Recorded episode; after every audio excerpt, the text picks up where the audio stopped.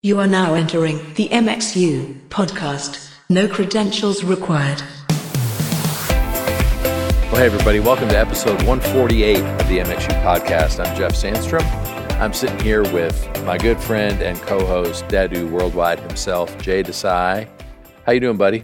I am doing good. I'm coming to you live on a DPA 4166. First time we've used this mic. Hope it sounds good. Yeah, It looks good on your face. well, it's the right cocoa shade. That's why. Honestly, I should paint it black and white to match my beard. Uh, DPA, if you could get a zebra print out there for me, that would be great. That'd be funny, actually. So, we're actually together today. We're sitting here at the Atlanta location of Passion City Church. I'm coming here this weekend to mix for Sunday. It's a special week here at Passion, and they couldn't find anybody that was any good, so they brought me in to mix well, the band. it's our it's our big Sunday where we're you know it's the money Sunday I call it, Yep. and uh, we just figured we better get money bags in here behind the console. you know? or whatever. No, it's going to be great. We've got a uh, 17 piece orchestra, I think. Yeah, they basically said 17 DPAs in front of the PA, and I said, "Cool, I'm out this Sunday." Ironically, which I'm not. I said we should call Jeff. Yeah, so it's going to be fun. We had a rehearsal this morning, and the strings are great, and it's going to be a powerful weekend. So I'm excited. Um, but it's great to be here because we're able to talk about MXU Live as well. So for those of you who've been living under a rock, by the time this episode comes out, we're going to be one month from load in, which is Oh, that's wild. Crazy, yeah. So the event is September 14th and 15th here at Passion City Church in Atlanta, and it's going to be great. Sorry, Jeff said load in. Um, he won't be at load in because he'll be playing golf. Well, it is the Worship Classic as well. So Amplio's golf tournament is aligning with our event, which is great. We're grateful for them kind of making the timing of that happen. So yeah, September 13th, if you haven't heard, is the Worship Classic here in Atlanta at Stone Mountain Golf Club, which is a really fun place to be. Kind of near your old stomping grounds from Yeah, Decatur. the DeKalb County days and all that. So My parents left me in DeKalb after I graduated high school, and they moved to Gwinnett. so yeah, it'll be fun. So if you don't have your tickets yet, go to getmxu.com slash events and you'll see all the stuff there for how to register. We cannot wait to see you here. We're we're preparing big things for this space. I think it's going to be a great location to host everybody and people are going to be kind of wowed by the physical space and the just the hosting of the folks here at Passion is going to be is going to be great. Our friends from Summit are kind of helping out with hospitality and just really caring this time more than ever about making sure that the attendee experience is rich and that everybody feels well cared for and well kind of taken care of. So I'm sending a truck out to San Diego to rob Gene's uh, coffee stash. So we'll be giving away a little bit of crew brew because, uh, well, I would have stolen it from Gene. it's going to be great. So, um, yeah, Jay's been kind of heading up the effort here, coordinating with the passion team on just making sure everything is is coming together, and it is. So, yeah, we're excited.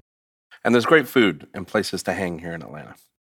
Check out our website. I put a few suggestions in there Awesome. for things to do. Um, how was the drive down this morning? It was fine. Saturday last morning. night's weather was wild. Yeah. Lost a couple trees in the neighborhood. Really? Yeah. The weather all week has been crazy. We're, I think, there's storms everywhere, and I mean, fires in Hawaii and storms, thunderstorms, and power outages, and it's it's bananas. Man, if anyone's listening and uh, is in Hawaii, I know we have some great friends in Hawaii at some churches. Man, we're we're thinking about you guys, praying for you guys. Yeah. It's uh, this is a rant. I don't need people to keep posting their photos of Hawaii when they were there visiting. It's not helpful. right. I mean, I looked at mine and I, I you know, I was just like, guys, no- no one needs to see your vacation photos, right? And that's where people live. Right. Um, but yeah, we should be thinking about how we can help. Hopefully, Church Gear is getting ready to just donate a bunch of equipment to uh, churches there that need it. You know, Toby's got all the money; he doesn't need all that, so he can just give them some gear out of the warehouse, just cart it over there. So, So I'm sure Toby and Blake are going to hear this episode. yep, So that's just a challenge personally from Jay. yeah. To, Church Gear, uh, let's put your money where your mouth is. Put your gear where your something is. um, but seriously, we should all reach out to churches out there. We all can help in many ways. So Yep. I point. hope, and I really do hope. Uh, I talk about Convoy of Hope a lot because I do a lot of work with them. They're already there, Yeah. which I love, which is awesome. So, um, I actually was reminded just the other day driving. This is another rant. I'm on rants right now, but uh, someone said something to me, and I, I literally just had water in my car, like a, a bottle I hadn't opened. Actually, I stole it from here, the church, and I saw a guy. He's out there sweating, and he's just cutting grass. I was like, bro, if I was him, I would want a water. And so I gave him my water because I was almost home, and he lit up, and I was just like, man, it's it's just not hard to do something. Yeah. Like I generally walk around irritable, so I probably need to right my wrongs more than most. Not that we're not that we're on a uh, on a system here, uh, um, but it's just not hard to do a little something for someone when you can. It's just not hard. the kinder, gentler, softer version of Jay Desai. I like it. Like I let Jeff borrow a watch today. Look at me go. That's true, uh, and this is cool. So, for those of you who are watch people, you know, I'm I've never been historically a huge watch guy, but I'm sort of starting to get some knowledge and getting into it. So this collaboration between Swatch and Omega is pretty awesome. So I'm wearing the, I think there's what five or six different versions. No, I think it's like to all the planets. Now they have all the planets plus sun and moon. Okay, So I don't remember how many planets there are anymore because I think know, there's eight now. There used to be Uranus got taken out, put No. back in. Nope, Pluto. Pluto got taken out and put back in, and so who knows how many planets there are? I got to go back to the book. So I think there's eight plus the sun and moon. So that would be 10 watches. So this one is the moon swatch, which is basically, it's like the, the face of the Omega Speedmaster, Speedmaster. the watch. moon watch, which is what astronauts got when they went to space. And it's awesome. But it's feather light and it's It's ceramic, right? it's what it- ceramic. It's like, it's, it's cool. It's like what Swatch would do to make a great watch. Yeah, So and and the faces are inspired by the Moon Watch. They're kind of fun to collect, and Yeah. they're, they're uh, not crazy expensive. I mean, it's still money, but it's uh, kind of a, a fun thing. You do you know that they still wear the Speedmaster in space? Did we talk about this with Shane when he was on? I think so. Yeah. They still do. His his uh, he's it's military shoes, so they're never new. They're a couple years old, but yeah, they still wear them because something about the magnetical pull, gravitational something sciency that you know I'm not smart enough to understand. Uh, works it works. The watch resists it and keeps time. So, anyways, watches for engineers like it's actually actually great because they're mechanical and they have a whole system on how they work and stuff. Yeah. So that's what like besides like the appearance part about watches, but get understanding of the guts and getting into the guts is pretty cool on watches. Nice. Yeah. So I want to talk for a minute.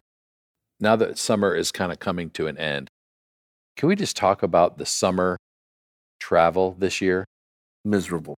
Miserable, like worst ever. I've traveled a lot in the summers over the years Right. for, you know, going to festivals and in and out for weekend shows and, you know, a lot of stuff. And summer travel is generally worse than regular season because of weather and thunderstorms and all that. But this year, like, I can't remember it ever being this bad. Oh, it's it's been wild, and it's not. I think I'm hypersensitive to Delta because uh, because we're here. Well, and you and I are both super fans of Delta. Like, I won't fly on any other airline if, Nah, if I can Yeah, ever not- help it. There's no need for all no that. need for all that. So, Um, but it's across the board. You- All the airlines, the storms. Okay, so there's two things going on. I was with um, a pilot yesterday. Actually, we were talking about it. There's there is shortage. Like the s- staff are taking a little more time off because they've been flying nonstop. Yeah. uh, which you know is awesome. But we're flying more than we have in years, and staffing. That's across every industry. It feels like staffing. But then the storms have really been messing things up, and the delays, and it's hard not to get mad. It is. I mean, I was stuck at Seattle, you know, after I came and saw you for, Yeah. for 20 hours or whatever. And it was hard not to get frustrated and mad at people, but they didn't do it either. But it is crazy. So maybe everyone stop traveling so I can get places where I need to go. And I just need a, I need my own plane. well, you know enough people around here that could make that happen that you should probably Yeah, they just want just me to get pay, on it. Just want me to pay for it. I don't want to do Uh. that. I need a Dadu Force One. Ooh, I could see the branding now. Yeah. That'd be fun. Honestly, DJ Khaled just needs to let me borrow his plane. If you don't follow him on Instagram, y'all gotta. He's into golf all of a sudden. He is. In And fact, he just had an open. He just had his own. he was on the cover of Golf Digest a few months ago. That's wild. and his interview was awesome. he he's he knows exactly what he's doing. He's he's a smart smart man. But his Instagram when he's playing golf, yelling at the golf ball, Yeah. and like the way he looks at it when he's lining up his shot, it's just amazing. Well, and he he plays golf just about every day now. He was talking about it in the interview. All over. He'll go everywhere and play with everyone, and Yeah. it's awesome to watch. Yeah, I wish I wish I could do that. I mean, I'm still not really good at golf, so You were going to take some lessons, though. Whatever happened with that? I took one. I need to take some more. My outfits though were on point. I've got I some bet. great great golf attire. I bet. So let's talk about your outfits for MXU Live. Have you decided what? Uh, I think I'm gonna keep it keep it somewhat normal this year. okay. I don't think I'm gonna come. I don't think I'm coming in hot with some Hawaiian MXU shirts. All right, or well- anything. I'm gonna try and behave hometown behavior. You know, my mom's only 30 minutes away. Normally, when we're in another city, I can misbehave. She can't get me. You know, That's funny. she was cute yesterday. I went and saw her, and then I had a birthday party for some friends yesterday. There's probably like 40 people at their house, and my mom has called me back to back twice. I'm like, okay, let's see. And She only video calls on WhatsApp, so I answer, and she's like, "Did you make it home? Did you eat dinner?" I'm 41 years old. I, like, I can mean, figure out how to live. Yeah, I was like, how, how do you think I survived? So I just passed the phone around the room. That's amazing. it was great. I was like, I gotta go, mom. Talk to hey guys, talk to my talk to Yeah. my mom. She wants to know if I'm wearing clothes, eating food. That's still one of her questions. Like in the wintertime, she's like, "Do you have enough clothes on?" And I always just tell her, "No, mom, I'm naked and starving. Just laying I on don't the know floor. how I've lived outside of your house for 23 years or whatever without you." She's sweet though. That's amazing. All right, so I've got a little uh, little something that came up in our MXU Slack Okay. that we need to just encourage the people with. Maybe a little bit of a challenge. Maybe oh, I uh, thought it was someone asking if I'd take their sister on a date. That's not it. no, no, not this time. Okay, cool. Um, Still single. but our buddy Brian Papik, whose Mm. wife Jessica is actually on our team at Mhm, MXU, mhm. he posted this in the Slack the other day, and I thought it was pretty clever. And I wonder just if we put it out there, like what other people would come up with. So he said, I need to start a Sunday morning bingo. So, like, make bingo cards for Yep. your church and production team overcome or whatever. When these things happen, you just fill out your bingo card, and then halfway through the service, somebody just yells bingo overcome. It's actually amazing. it's a pretty brilliant idea. yeah. So- what would be some of those? Well, these were some of his categories that you would put on a bingo square, and we got a couple other kind of input from from the Slack. So, you know, just use your creativity and come up with things because I think this is hilarious. So his was crying baby.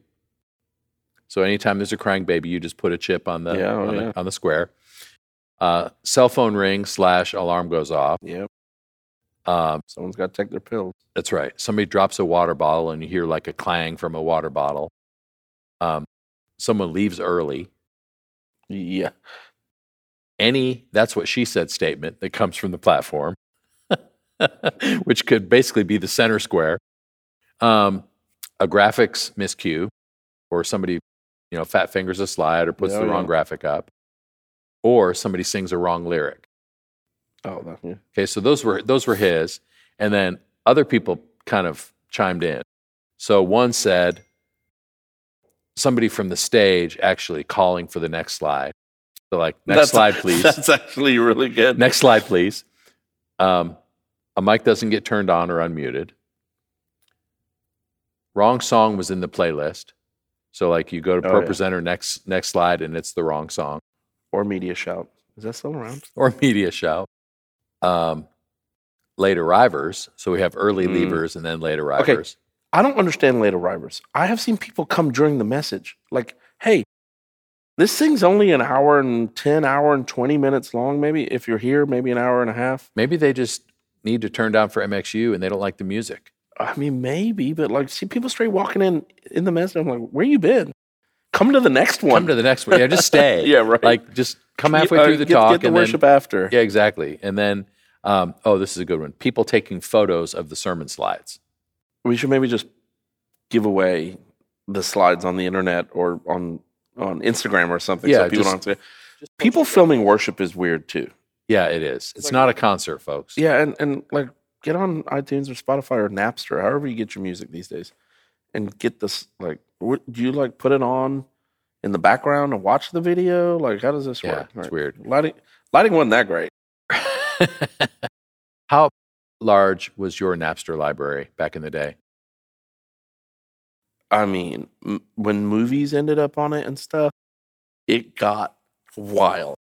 But yeah, Napster really pushed it forward for all of us in so many ways. Like without Napster, would we have?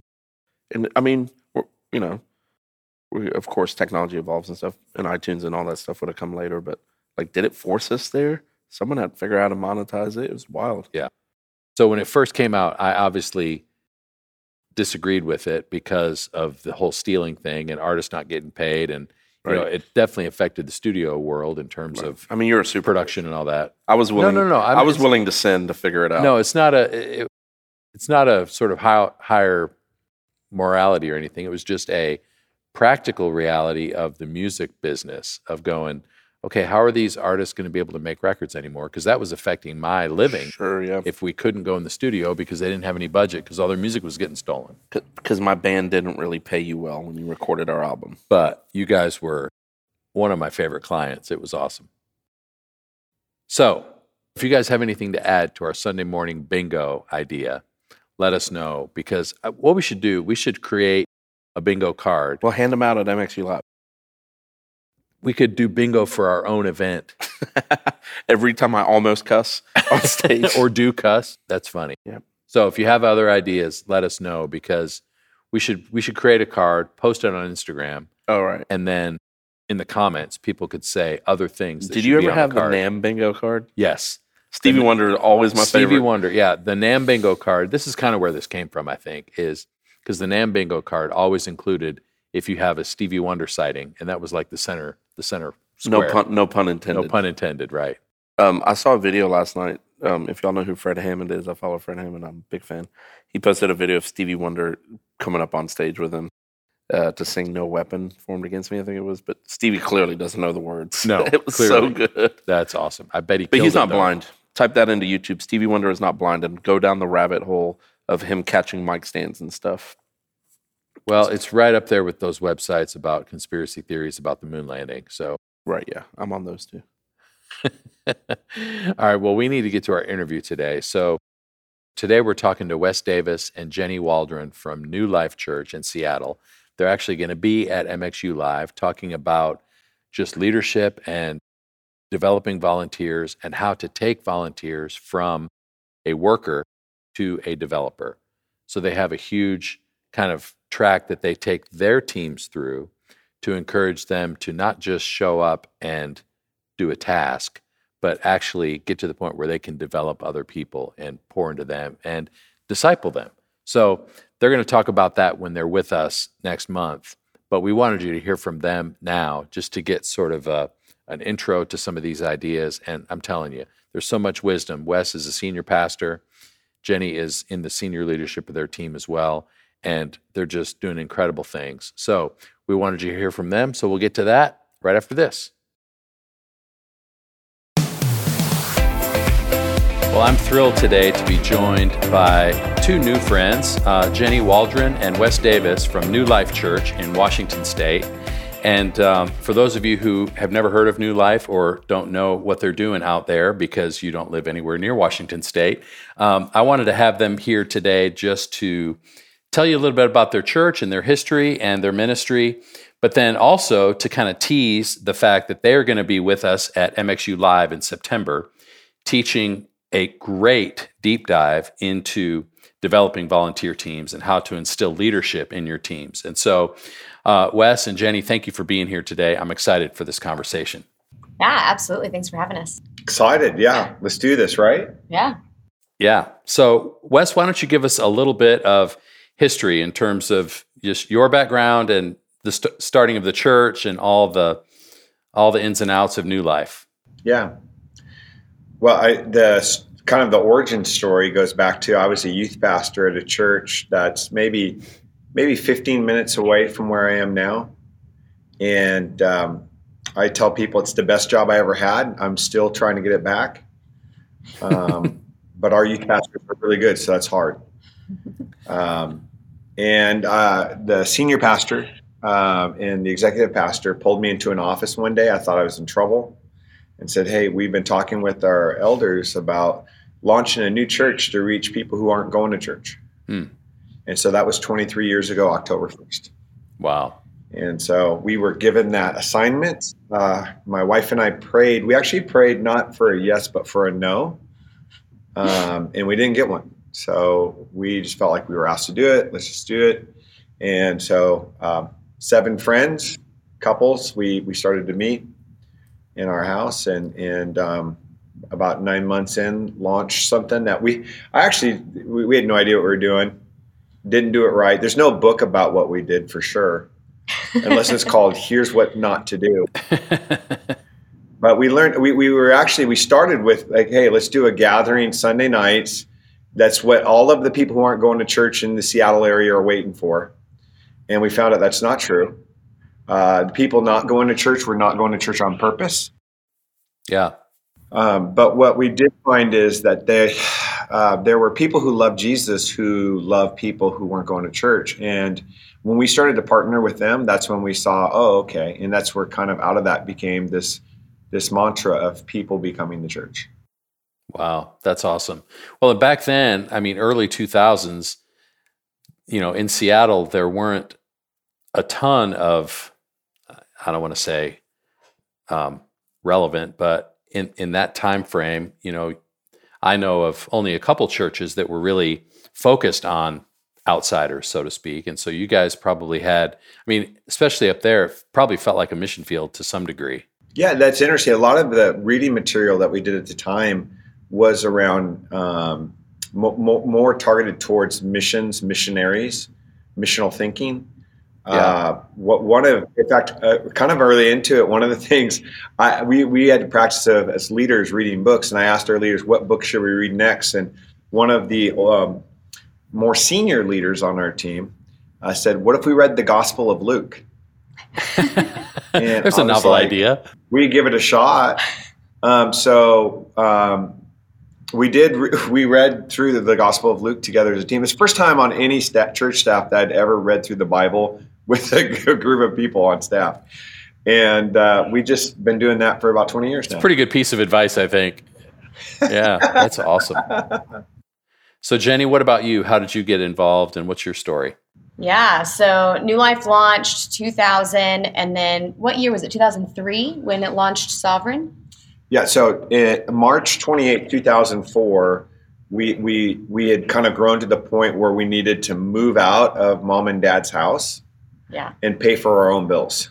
Got it. So what start actually launched on Sunday nights in a local secondary school, which is like middle school and high school. It's like a new. It was funny because it was called the school's called Klahowya.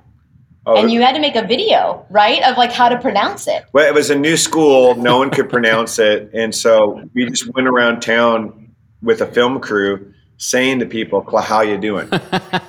and that's how people figured out. That's where we. That's good. Well, I bring that yeah. up because I was I was a 17 year old in a low in a town really close to where the church launched, and people started saying, "Hey, there's this new church at the new school." Called Klahowya, you should try it out on Sunday nights. And at the time, I was super done with church. I had been raised in the church. My dad was a pastor.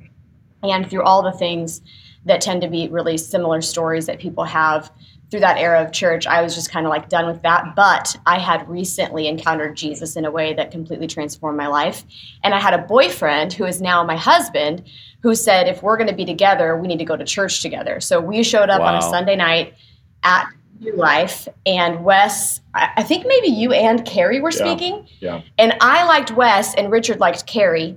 And so we decided maybe we'll try this out. But the thing that made me stick was I had never heard a church that was so deeply focused on the mission of Jesus. And because I was super in love with Jesus and unsure about the church, it gave me an in to where I could start to fall in love with the church, which now my husband and I have been serving for 18 years here. And I just believe that the local church is the hope of the world. That's awesome. So that kind of brings us to the reason that we got connected and the reason that we are so excited about you guys being at MXU Live is this idea of, you know, discipleship and developing people to literally become the church and to be the church. And a lot of that happens through serving and through, you know, how they're invested personally in making the church logistically and practically happen. So, talk for a little bit about some of those ideas and how you sort of have, have been so strategic in developing this kind of platform for that to be realizable in people. Uh, yeah, thank you for using the word strategic. Um, really, really makes us feel great. I, so I have some assumptions. They might be true or false, but I just have them. So one of my assumptions is that in your life, God has given you different experiences to prepare you for what He's going to have you do next. Yeah. So I I had two two things I was involved with. One was um, I played basketball, and secondly, I was in orchestra, which that list of people is small. Those aren't dual gifts often. no, it's a pretty pretty narrow cohort there. Yeah. Yeah, and I was really good at basketball, and then um, the orchestra teacher was fine with me uh, when I stopped playing. So that will tell you how I did in the strings. uh, so, so one of the the things that I noticed from at least on the basketball side of things, and it was true for music too, but in the basketball is if you want to have a team in high school that goes to state every year, you have to have youth development programs all the way through. So, you know, when you move to a, a city, which I, I, did, and I was a basketball coach at a high school, you start third and fourth, fifth and sixth grade camps. Yeah. Uh, you start coaches clinics. Uh, you do the coaches clinics honestly to get the middle school basketball coaches to to adapt to your philosophy. There's lots of ways to play, but um, you know, uh, the towns that go to state every year, it isn't just off talent. They have a system. And then when you add to it talent, it, it's really something. So, what we tried to do is put a developmental program into the church that was, for me, I, I actually just did it just because you did it in sports. So, so instead of seeing youth as a program as a church, it's actually it's it's an apprenticeship opportunity.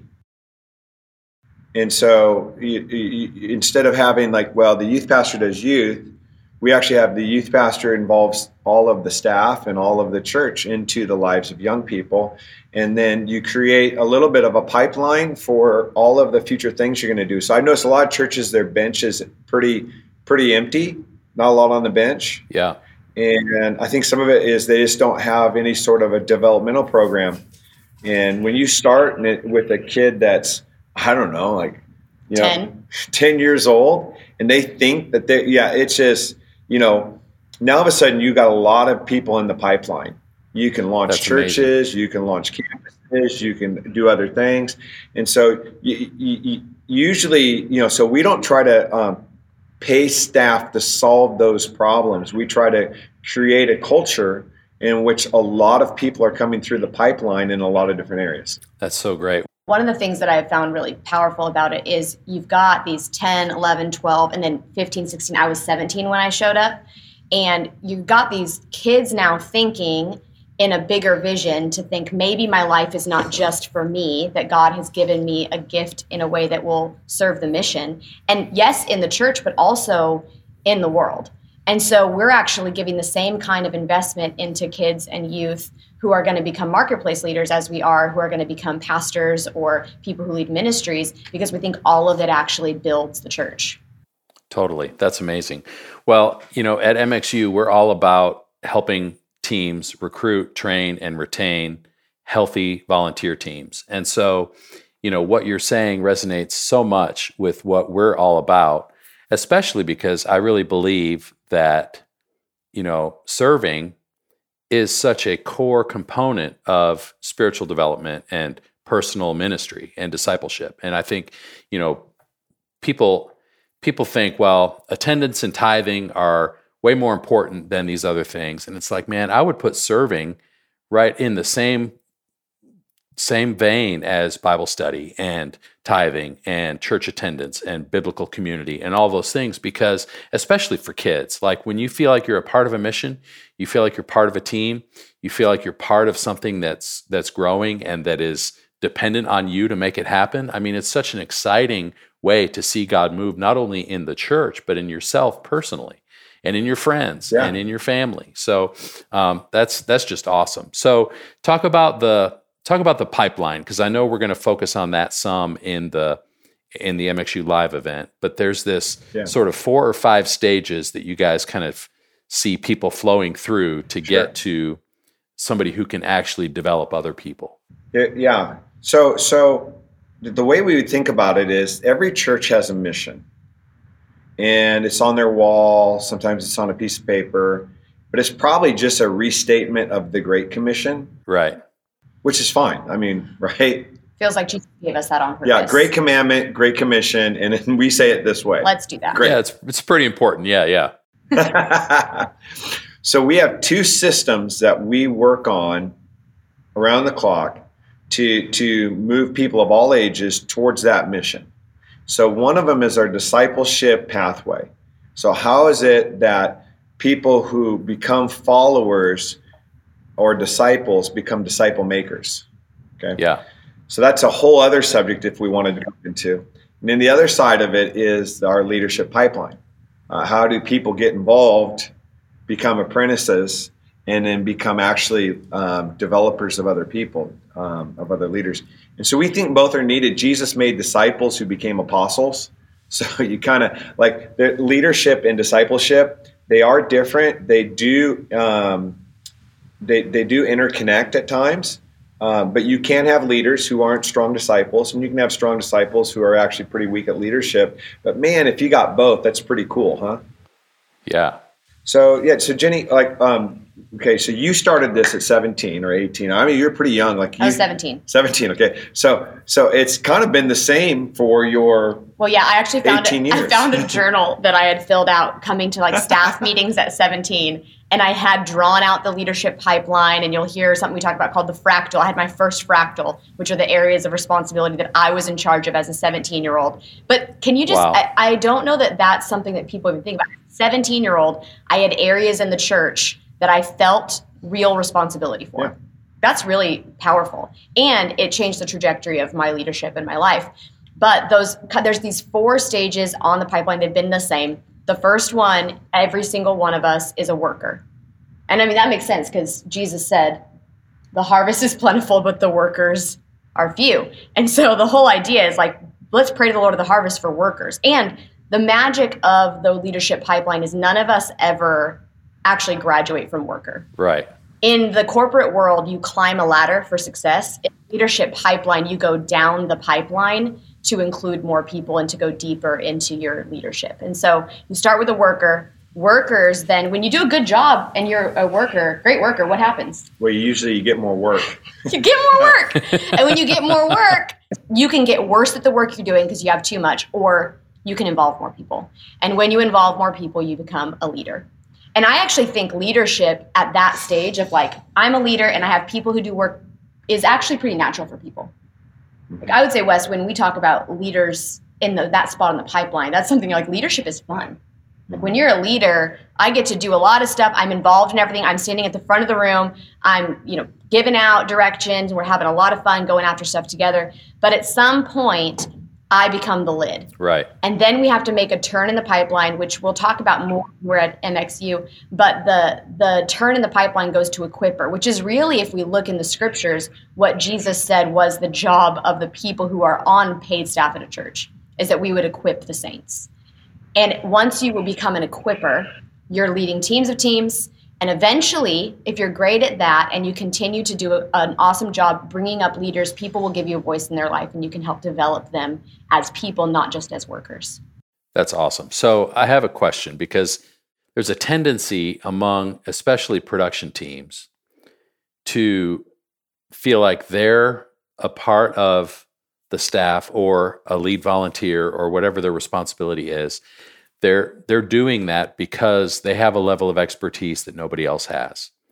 And with that can come a sense of pride and entitlement that says, I'm the only person who can do this thing because they hired me because I'm the expert.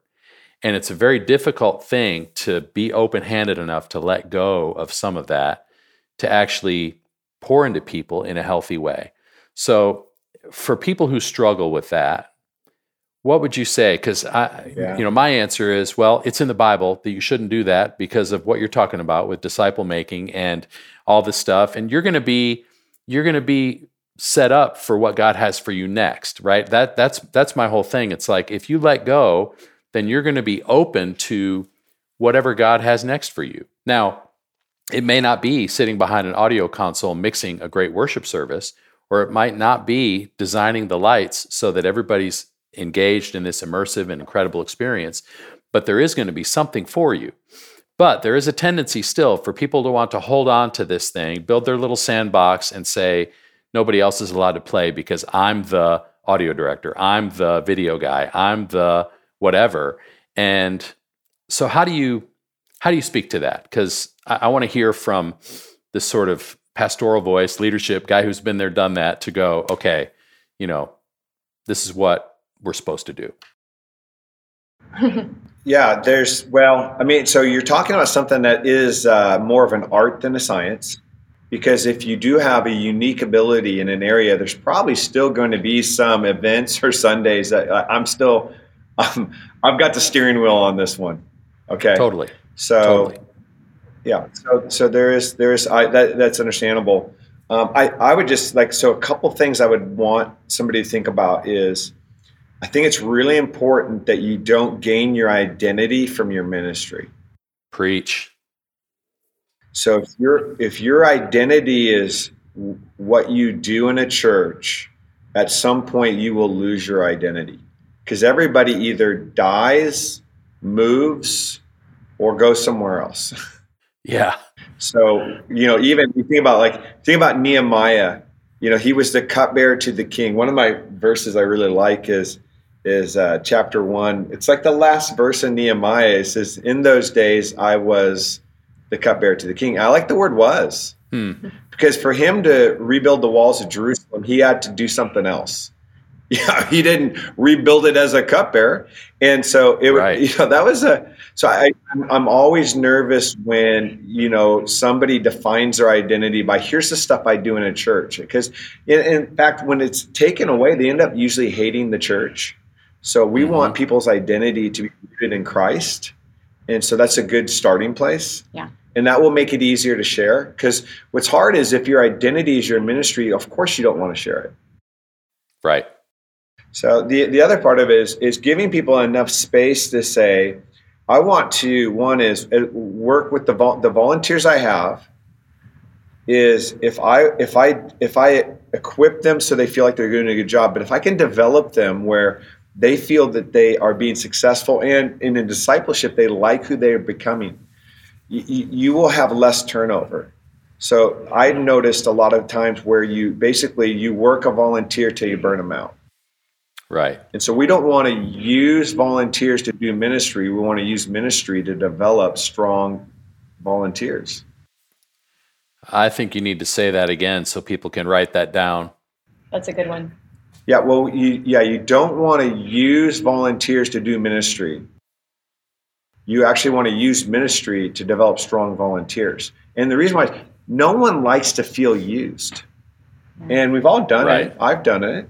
And I hate when I do it. And I don't want to keep doing it. I don't want to use people. People feel used. But I think we use people when it's our identities connected to our ministry. And then we want it to go so well so we get praised. Right. I think that's part of why someone who does a unique skill on a church staff, if they do end up, for whatever reason, needing to move on, it's really hard to not even feel like you yourself were used for your skill if your job does not become about developing others. When we talk about the leadership pipeline, one of the biggest things that we have found is that there are values that have to shift. And some of those things are I, I value being great at what I do. And a lot of churches have a value for excellence. And I think that's awesome. God made us to create beautiful things, and we should do a great job with what it is He's asked us to do. That's great. And we say all the time, you know, the, the Bible has a lot to say about skill, right? I mean, there's a ton of verses in the Bible that say, you know, work heartily as unto the Lord, do your best, play skillfully, and shout for joy. It's like there's all these things that we're, we're commanded to do, because of you know having a mindset of excellence. So it's that's it's not that that's not important. So I don't want people No, to think, important. well, now we're not going to we're not going to be any good anymore because we're just you know, it's not it at all. Right. Well, that's a fear that people have. A fear is that if I start to develop other people and pull people in, then our quality will go down. I think one of the value shifts that we have to think about is am, is my number one job that we're excellent today or that we leave a legacy of people that we've developed who can continue to move the mission forward in a powerful way. And, Come on. and I do think this again, this is an art. It's a dance. I mean, you know, if the excellence falls too low and you're at a church that has that as a value, you're in trouble. Totally. So Yeah, totally. One of the things to be open to is I if you're really good at something, like you have a unique ability and a skill set, would it be okay for somebody else to be promoted over you because they have a higher skill set in development and equipping and you have great joy off of the skill that you bring? Wow. Hmm. Wow. And to think that that God made each of us very specifically for the thing that we are designed to do. And if I'm being faithful to what God has called me to do and shaped me to do, then I get great joy from that. Let me share an example. Let's say there's somebody who's great at leading worship. I mean, they're just amazing, Yeah. and they're actually um, they're not real good at overseeing it. A lot of people being involved in worship. Well, we might say, look, just be like crush it with the thing you do, but we do need to have somebody who is discipling volunteers in worship so that we actually don't hate the people that we're serving with and they don't hate their life because they're serving in the church. Yeah. And they don't hate working with you because you're not good with people. Like that would be the worst thing. So, so you, especially in the area of media and uh, the tech team, uh, if somebody has a high tech skill, uh, we might we, we might say, look, keep crushing it at what you do, but let's bring in somebody with organizational skill sets that would come behind you. you know this is this is a real time thing i was talking with our the person who's over our gatherings and one of the things we were talking about is in the next season i think that the church is going to need to make a decision about whether it's going to be we're going to have experts that are in all these areas or we're going to have leaders and then we also have some experts that they work with whether those experts are paid staff or volunteer one of the things that I think when we look at the way we have structured the team over the years, and of course, I came on as a volunteer intern at 17, 18. I spent a few years working in the marketplace, just volunteering. Then I came on staff a little over 10 years ago. And one of the things that has stayed consistent is when Wes asks someone, Hey, would you like to join the team? Or somebody else ask somebody, Would you like to join the team? We don't tend to be like, for this specific job only we ask if people want to be a part of the mission. And when we think about the way leadership is structured, one of the things we talk about is your your fractal or your areas of responsibility and those are always open for interpretation as you're going along on the team based on what the mission needs. And so every leader on our team That's thinks great. of course you're going to have something that you yeah, if you're signed up to like be on the youth team, then you're going to be on the youth team unless something changed and there's a conversation. But what you do is going to be based on your giftings and our needs, the community's needs, not the leader that you serve under necessarily. So we want to make sure that we're building roles that are moving the mission forward all the time and not get stuck in this is my job description, these are what my hours are for. That just tends to limit our ability to let people be human beings on our team. I actually think that's one of the mistakes that people make is I hired somebody to be whatever the the audio lead and actually we find out that they're really great at video on the side and hey you actually can't do that thing that you're great at because we need you 40 hours a week doing mixing when you're like or could we think about a way to let that person be the unique gifted human they are on the team and then fill holes in other ways That's so great. So, yeah, one of the questions to keep asking ourselves is what's my highest kingdom impact? So, yeah, what does the mission need from me now? So, I love the now. That's really important because I think at different times in your life, even you as a leader, from when we were launching to when we first launched campuses in 2005 to Yeah. now when we're thinking about launching churches, but also building new things coming out of COVID. What the kingdom needs from you now has shifted. Yeah. So so you know, Jim Collins Collins kind of got popular for writing the getting the right people on the bus. Yeah. And so, you know, I think at some point you have to go like, you know, with you the, maybe the media team that you're involved with at your church, would we go on a bus trip together? Because if the answer is no, then I, I mean, people can tell that you guys don't get along. So you don't have to be best of friends, but there has to be chemistry. So th- th- then it was interesting. Is there's a book recently I read called 10x, and it was saying, okay, get the right people on the bus, but then it, it kind of adapted something that he had taught on the right seats. And he said, actually, the right people make the right seats, meaning that you empower people. They say, okay, here's how we're going to self organize in this season to have highest kingdom impact. And so you're, you're not just labeling right seats, but you're allowing your teams to go, okay, if this is if we want to have the highest kingdom impact, how would our team organize in this season at this time for biggest impact? That's awesome. I love that. and you have tools that help you communicate those changes within your team so that it's not like it's not a free for all no one knows what they're doing. We use specific tools and every you know every church would have their own thing but the way that we tend to do it on our team is we have language that we share that says hey we're making this shift at this time every summer. We're going to update our org chart. We're going to look at where we're at. Everybody's going to redo their fractals. We're going to know where am i at on the pipeline in each area of my ministry. So that shared language gives us the ability to feel the kind of security and safety that teams need to feel like i'm a valued member of this team but also the flexibility to say we're not going to become irrelevant we're not going to become like we're missing out on what actually is needed i mean covid was a great example of that you couldn't not reorganize heading into covid and honestly you couldn't not reorganize coming out of covid Coming out, right, right. we got hit pretty hard. And so our experience for that feels like we've almost relaunched a church for the third time. Wow. That's amazing. Well, I you know, I my mind keeps going back to your example of Nehemiah too. It's like, you know, I was the cupbearer and now later on in the book, you know, when he's tempted to sort of come down and face his enemies, he's like, I'm doing a great work and I can't come down. I am doing this. I was doing that. I am doing this. And I've got all these other people with me who are doing it. Hand in hand, sword in one hand, hammer in the other. It's like we're we're in this together because of our shared expertise.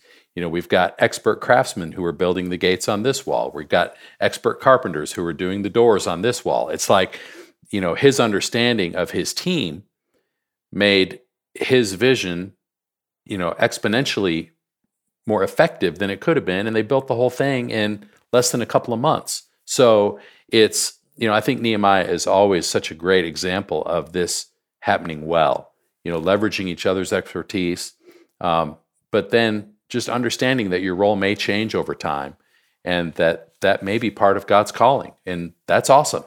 You know, um, one of the things you'll notice with since we're on this Nehemiah kick, um, people tended to, if you read it, I think it's chapter three, maybe it's three or four. Is it Three's, four? three's the big list. Yeah, three. They were working. They tended to. There's three tendencies. One is they worked. They tended to work with their families. Right. Which, when you look at volunteering in a church, often we we never have families working together. it's like what we're doing is we're asking people to serve in a way that makes it hard for their family to be on the mission. right. Secondly, is they worked. They they worked on things that were near to where they lived. I mean, if you look at the list, it was it was families, and then it was like across from, like that. That's key language that comes out. And so I think it's important that if we can have as much as we can have stuff where families are on the mission together, close by where we li- where they live. But one of the interesting things was there was a couple of people called out for doing something they weren't normally used to doing. Mm. So like this person was known for this, but actually we needed them to do this. And I just think there's sometimes where it might not be your top skill, but it's the greatest need, and you're the person that happens to be there. And the other thing I've always thought, especially you know in just reading the narrative, you know, because I love I love that story, I love the book of Nehemiah, but the thing that strikes me is that there are specific people mentioned by name. Like what what kind of what kind of leader, what kind of team member would I need to be to actually get mentioned in the Bible? I mean, that's pretty awesome. Like, you know, it must have been an incredible group of people, right? Here's these guys, you know, the Manessa brothers, whatever they and they're responsible for the doors and the hinges on the fish gate. It's actually a boy. That's a boy band. Actually, it's a new boy band. but what an incredible like it's, it's just a symbol to me of the opportunity that God has for us, right? It might not be that we get all this notoriety, but there's notoriety in God's eyes. It was so much so that He took the time to inspire these people to be mentioned by name. That's incredible. So when you're talking about multi campus and expansion and new ministry opportunities, it's like, you know, what kind of legacy are we able to leave in our communities that could be the same sort of parallel as these guys who are actually mentioned in scripture? I mean, I, I just think it's, you know, as a leader, if you if you look at things through that lens, how much more sort of exciting and powerful and impactful can all this be? It's it's it's really cool. Yeah, like Nehemiah, this book, it could have said, and Nehemiah did, and Nehemiah did, right, and Nehemiah did, and it would have taken years, and he probably would have been defeated.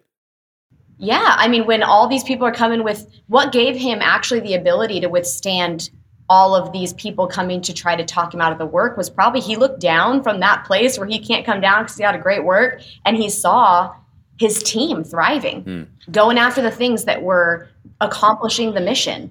And his legacy wasn't Nehemiah did all this stuff. His legacy was the people of God came together under his leadership, his humble servant leadership. And one of my favorite parts of the story is actually the part before they start the work where he watches for a while. Mm.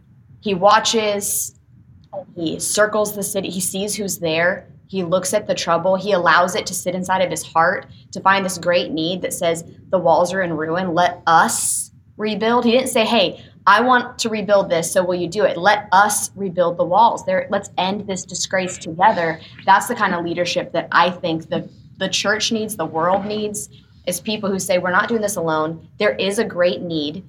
And you, the people of God, not just me as a leader, you, the people of God, have been given every single thing that you need to accomplish this great work that God called us to, to bring life and future to many. Man, that's a good word right there. I didn't know we were going to have a mini Bible study on Nehemiah today, but um, this is this is great. So I, I really hope that people are going to be um, even more excited to hear from you guys at MXU Live. I know we're going to dig deeper into the pipeline and actually give people some uh, tools that they can walk away with to maybe do some assessment and kind of figure out how this all sort of applies to their own team. So, in the meantime, have we missed anything? Like, what else would you say to a to a church leader, a team leader who's maybe struggling with um, just especially in the summer months, you know, volunteers are kind of, you know, on vacation, coming in and out, dropping off a little bit. You know, just maybe a word of encouragement as they're coming into the fall season in in a, in a month or so. You know, just what they can do practically to kind of energize their team and kind of find some momentum around these ideas. Well, um, I would I would just I, we we would love the opportunity to help that person. Absolutely. Um, so if you're out there and you're going like, I don't feel like I have enough volunteers, or I've had too much volunteer turnover, I feel like I have volunteers, but they don't they don't seem to be growing in their Christian walk, or we uh, we we have a media team that's somewhat disconnected from the rest of the church. G- give us an opportunity because there's the practical stuff that will help you get organized where we don't have a bunch of sideways energy, mm-hmm. but then there's the heart of disciple making that I think you're going to feel a little bit more enriched and like what you do has more meaning and significance. That's so good. So, what's the best way, even prior to MXU, what's the best way for people to find you guys and to get some of these resources in their hands? Well, uh, yeah, this girl right here. okay, we're kind of old school. We're like send send us like a personal email because then we we're just all about relationship. I want to talk to you. Wes wants to talk to you. Figure out really what you need. So uh, I can I can give my email address. We can add it in there, but it's just jenni.waldron at newlife.tv. He's wes.davis at newlife.tv. Great. And we would love to Yeah. chat with you. Or if you need to, you know, eh, you can uh, uh, message us on Instagram or, or, or Find Facebook. us on Facebook, Instagram. Yeah. Find us on Facebook. Uh, but yeah, just reach out to us and, and, and we'll reach back. We'll definitely put those details in the show notes from this episode because I know people are going to want to dig deeper into a lot of this. So, thank you guys for this conversation today. It's been awesome, and I can't wait for our time together in September um, at MXU. I think people are going to really, really benefit from all of your just philosophy and ideas and actually what the Bible has to say about building healthy teams. So, that's great.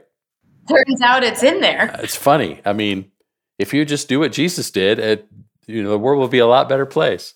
Looking forward to it, guys. Thank yeah, you, Jeff. thanks so much. Man, that conversation was great. And I didn't expect to go down the Nehemiah rabbit hole, but it's interesting. You know, there's this phrase that keeps coming up, and we heard it all the time at North Point. You know, Andy would talk about Nehemiah and how, you know, I'm doing a great work and I can't come down. You know, and I that- can't spell Nehemiah. I just want you to know that. well, you could work on it. Yeah, I'll I'll, I'll uh, repetitive repetitive spelling and see if I can get it in my head. That's good. Yeah. I'd like to see the Dadu spelling bee sometime. It's not good. What words would come up It's uh it's gonna be on Netflix. as a documentary or an expose? TBD. It's funny. So anyway, um, I, I love Wes's wisdom and his heart for church teams. So I can't wait to interact with them more. They're going to be doing a deep dive at the event, and he's also going to be part of a one of our panel discussions. So Gonna be great. ton of wisdom. Y'all make sure you grab your MXU tickets. T- I don't know. Try discount code J10. I don't know if it works. Just make up one. Just make up one, see if it works, and email them and say my discount code's not working, and see what happens. Um, Jeff twenty might work. I don't know. Give it a know. shot. Give We'll it a see. shot. But we Uh, really do want to have as many people in the room as possible.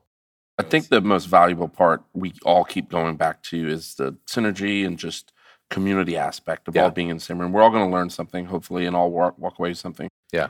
I think uh, some of my favorite parts about MXU has always been at the events has been meeting people and just exchanging ideas, even if it's a hug. You felt like you met someone in your same shoes or not in your same shoes, Yep, and it's just kind of great to be communal I agree. and form a bond and know that we're all out there just getting it done. And obviously, our partners have been amazing. Yeah.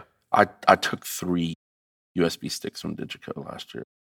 I'm down to one. so, so uh, Kyle, Matt, Ryan, anyone listening, if y'all could bring me a few more, I'd appreciate it. More USB drives for Jay. Yeah. So the event is Thursday, Friday. I think I want to challenge you to come up with something fun for us all to do Thursday night. I think I could, that's right up my wheelhouse. Yeah, because we're going to be ending the event right around five or so at the end of Thursday.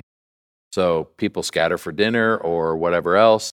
We need to have like, you know, let's keep the fellowship going after the after the event into the evening, and we just need to figure out what that's going to look like. I'm pretty sure I have Pastor Louis' credit card number.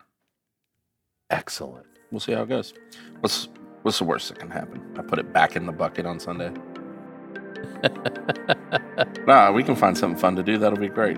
But seriously, grab someone. Honestly, if, if the choice is you you flying in by yourself or you getting in a car with three people, get in the car. Maybe we'll give away some gift uh, gas gift cards. Um, That's a good idea. yeah, or- or- Go down to the QT and uh, yeah, go down to QT, fill it up, get a taquito, hit the road. see we could give away some gift cards, help people get home, and get a taquito at the same time. Hundred percent. But seriously, bring someone with you and bring yourself, and let's just have a good old time. Slap happy. I said that earlier. Is that a saying? Slap happy? Yeah. Okay. That I was wondering where it came from. I was like, I hope I hope your day's just slap happy. And I was like, why did I say that? Where did that come from? That's funny. Well, as always, great to see you, buddy. And Amen. We're looking forward to the next few weeks and continuing to prepare. Can't wait to see you guys at the event. I hope you have a great rest of the summer and that your fall kickoff for everything that you guys are doing in your churches is great. And we'll see you next time. Check on your people. See you later.